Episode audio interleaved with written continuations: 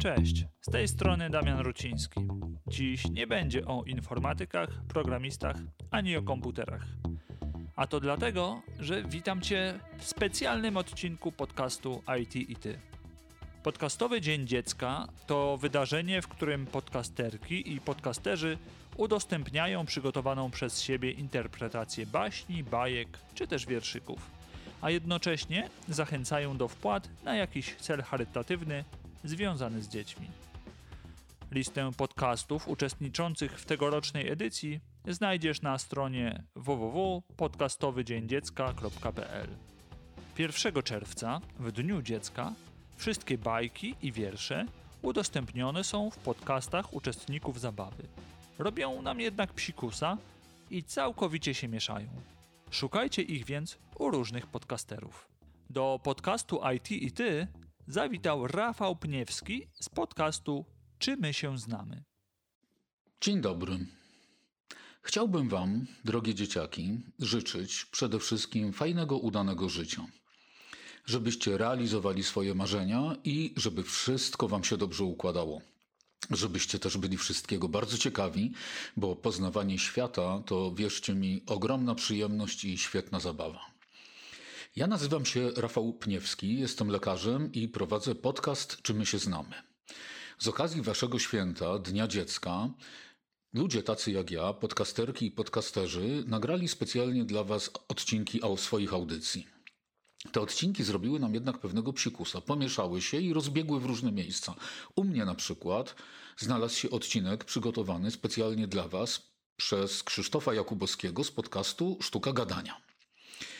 Pomyślałem tak, skoro te odcinki udały się w podróż, to może ja wam opowiem trzy bajki z trzech różnych stron świata i tak zrobiłem. Pierwszą bajkę wybrałem dla was z Indii. Indie to kraj, w którym mieszkają fakirzy. Mówi się, że oni podobno śpią na łóżkach, które wcale nie mają materacy, a zamiast materacy mają kolce. Tam też są latające dywany i podobno na latających dywanach się podróżuje. Są tam też czarownicy, którzy potrafią zaklinać węże. Robią to tak, że grają melodie na fujarkach i węże zaczynają tańczyć do tych melodii. W Indiach są też święte krowy i są święte rzeki. Są tam ludzie bardzo bogaci, którzy mieszkają w pałacach z marmuru i złota, i są też bardzo biedni, którzy nie mają nic, mieszkają na ulicy. Oni nie mają domów, nie mają ubrań, nie mają pieniędzy, a do mycia zębów, wyobraźcie sobie, zamiast szczoteczek używają patyczków, które gryzą. Takich specjalnych patyczków, które jak się gryzie, to robią się tam takie włókna i tak czyszczą zęby. Ha, tylko że to już nie jest przykład biedy, tylko po prostu dbałości o zdrowie, o higienę i o zęby. W tym. Ci najbiedniejsi to żebracy. Oni żyją z tego, co podarują im inni, bogatsi od nich ludzie. Bajka z Indii ma tytuł Drogocenna perła. I opowiada się, że pewnego dnia w Indiach szedł sobie brzegiem morza pewien mędrzec. Doszedł wieczorem do niewielkiej wioski rybackiej. Mijał ją, coś tam sobie podśpiewując, i gdy już miał tę wioskę za sobą, to jakiś człowiek zaczął za nim biec. Biegł i wołał: Zatrzymaj się, proszę, daj mi, proszę, daj mi drogocenną perłę. Ten mędrzec zdjął swoją sakwę. Sakwa to jest taki worek, w którym jak się podróżuje, to można tam nosić różne rzeczy, które będą w podróży potrzebne. Więc zdjął tę swoją sakwę i zapytał: O jakiej ty perle mówisz? A ten rybak mówi: O tej, którą masz w swoim worku. Bo śniłem tej nocy, że spotkam dziś wielkiego mędrca i że dostanę od niego drogocenną perłę, która uczyni mnie bogatym do końca moich dni. Mędrzec zatrzymał się, otworzył swoją sakwę i rzeczywiście wyjął z niego piękną perłę. Była ogromna i jaśniała nadzwyczajnym blaskiem. Powiedział ten mędrzec. Całkiem niedawno spostrzegłem tę kulkę pośród ziaren piasku. Spodobała mi się, dlatego włożyłem ją sobie do sakwy. To pewnie jest ta rzadka perła, o której mówisz. Weź ją sobie, jest twoja. Rybak był nadzwyczaj szczęśliwy. Pochwycił perwę, perłę i odszedł, tańcząc przez całą drogę z radości. Mędrzec tymczasem wyciągnął się na piasku po to, żeby tam przespać noc. Rybak natomiast w swojej chacie nie spał. Raz po raz przewracał się na posłaniu i drżał ze strachu, że ktoś mógłby mu ukraść taki skarb. Nie zmrużył oka przez całą noc. A kiedy nastał ranek, wziął tę perłę i wyruszał śladem mędrca. Chciał go dogonić. Jak już to zrobił, dogonił mędrca, powiedział tak. Zwracam ci perłę, bo więcej mi przyniosła niepokoju niż bogactw. Naucz mnie, proszę, raczej tej swojej mądrości, która pozwoli, pozwoliła ci ofiarować mi tę perłę z takim prostym wyrzeczeniem, bo chyba to jest właśnie prawdziwym bogactwem. Druga baśń pochodzi z Półwyspu Arabskiego. To jest takie miejsce, które jest przede wszystkim pokryte pustynią. E, jest tam bardzo dużo piachu. E, kobiety tam zasłaniają twarze. One noszą taką specjalną zasłonę na twarzy. Taki tam jest obyczaj. E, a mężczyźni noszą dżalabije. To takie długie, białe szaty, które wyglądają trochę jak nasza taka staromodna koszula nocna. Tam na Półwyspie Arabskim tam był Aladdin i tam on znalazł lampę, w której mieszkał dżin, który spełniał życzenia. Dżin to taki duch pustyni. E, tam na Półwyspie Arabskim też prawdopodobnie gdzieś nadal jest sezam, taki skarbiec, w którym Alibaba i jego 40 rozbójników chowali swoje łupy. Z Półwyspu Arabskiego pochodzi hałwa, którą na pewno znacie, i daktyle też pochodzą z Półwyspu Arabskiego, też zapewne je znacie. A bajka z Półwyspu Arabskiego ma tytuł Mądry czy szalony. I dzieje się w mieście Wirani. Tam mieszkał i rządził pewien król. Był bardzo potężny i bardzo mądry. Bano się go z powodu jego potęgi i kochano jednocześnie z powodu jego mądrości. W sercu Wirani stała studnia. Pamiętajcie, Półwysep Arabski to pustynia i woda jest tam czymś bardzo, bardzo cennym. W sercu Wirani stała studnia, a jej świeża i kryształowo czysta woda zasilała całe miasto. Jednak pewnej nocy, gdy wszyscy byli pogrążeni we śnie, do miasta wdarła się czarownica i zatruła studnię. Wlała do niej siedem kropli magicznego napoju, wypowiadając jednocześnie zaklęcie. Wszyscy, którzy skosztują tej wody, staną się szaleńcami. I już nazajutrz mieszkańcy miasta, z wyjątkiem króla i jego szambelana, szambelan to taki pomocnik króla, asystent, prawa ręka króla. Wszyscy oprócz tych dwóch panów napili się wody ze studni i stracili rozum, tak jak zakleła, tak jak przepowiedziała to czarownica.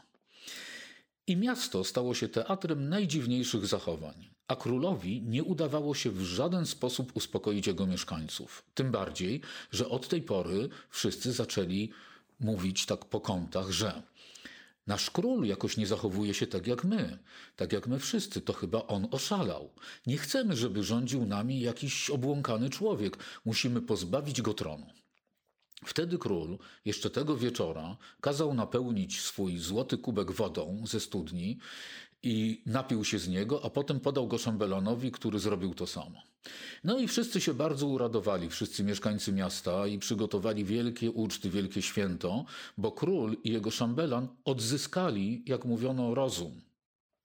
Stali się tacy sami, jak ci mieszkańcy tego miasta, w Iranie.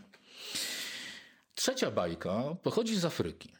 To jest ogromny kontynent, który jest pokryty i pustynią, tak jak Półwysep Arabski, pustynią, która ma głównie piaszczyste wydmy, i dżunglą, która jest parna, duszna, zielona, bardzo taka gęsta i sawanną. Sawanna to jest taki odkryty teren porośnięty trawą, z rzadka drzewami i ciągnie się ta trawa aż po horyzont.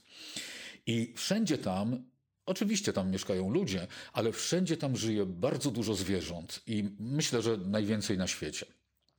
To tam właśnie żyją i słonie, i bawoły, i lwy, i lamparty, i hipopotamy, i żyrafy, i zebry. Mm, pamiętajcie, że tygrysy nie. Tygrysy mieszkają w Azji, czyli na przykład w Indiach. Bajka z Afryki ma tytuł Oko hipopotama. Pewien hipopotam przeprawiał się przez bagnisko, kiedy nagle oderwało mu się oko. Oderwało się i wpadło w głąb bagnistej wody. Hipopotam zaczął szukać go pospiesznie na wszystkie strony.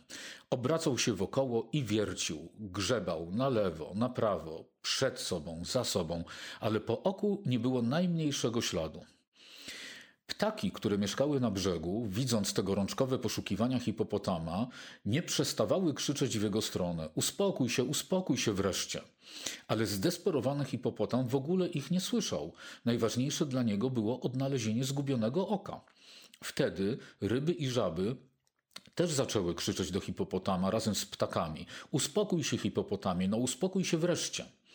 Hipopotam usłyszał w końcu te krzyki, zatrzymał się, popatrzył i w tej chwili zaczęły opadać na dno bagniska muł i błoto, które on, ten hipopotam, wzburzył, kiedy tak się nerwowo obracał, kiedy tak się miotał na prawo, na lewo, do przodu, do tyłu. I jak już cały ten muł, ten, to błoto opadło, to hipopotam pomiędzy nogami w wodzie, która stała się znowu przejrzysta, zobaczył swoje oko, pochwycił je i włożył na miejsce. Spokój. Tego Wam też życzę, tak samo jak ciekawości świata i rozwijania zainteresowań i powodzenia, żeby Wam się wszystko dobrze układało. Y, dodam, że to wydarzenie, które zorganizowaliśmy, podcastowy Dzień Dziecka, ma też charakter charytatywny. Chcielibyśmy zachęcić mm, Waszych rodziców y, do tego, żebyście wsparli y, bardzo ważną organizację, bardzo pomocną organizację, Wielką Orkiestrę Świątecznej Pomocy. Proszę w jakiejś chwili zajrzyjcie na stronę Wielkiej Orkiestry i, i wspomóżcie finansowo mm, jedno z przedsięwzięć, które Wielka Orkiestra realizuje czy będzie realizować. Bardzo Wam dziękuję. Dobrego dnia i do usłyszenia. Jeśli Wam się spodobało, wpłaćcie na WOŚP. Jeśli się nie podoba, wpłaćcie dwa razy więcej. Link w notatkach do odcinka. To tyle z tego, co dla Ciebie przygotowałem na dzisiaj. Jeśli masz ochotę wysłuchać bajki w interpretacji mojej żony Karoliny, córki Wiktorii i oczywiście mojej, to zapraszam Cię do konopnego podcastu Otwieramy oczy, którego autorem jest Mateusz Zbojna. Do usłyszenia. Pa pa.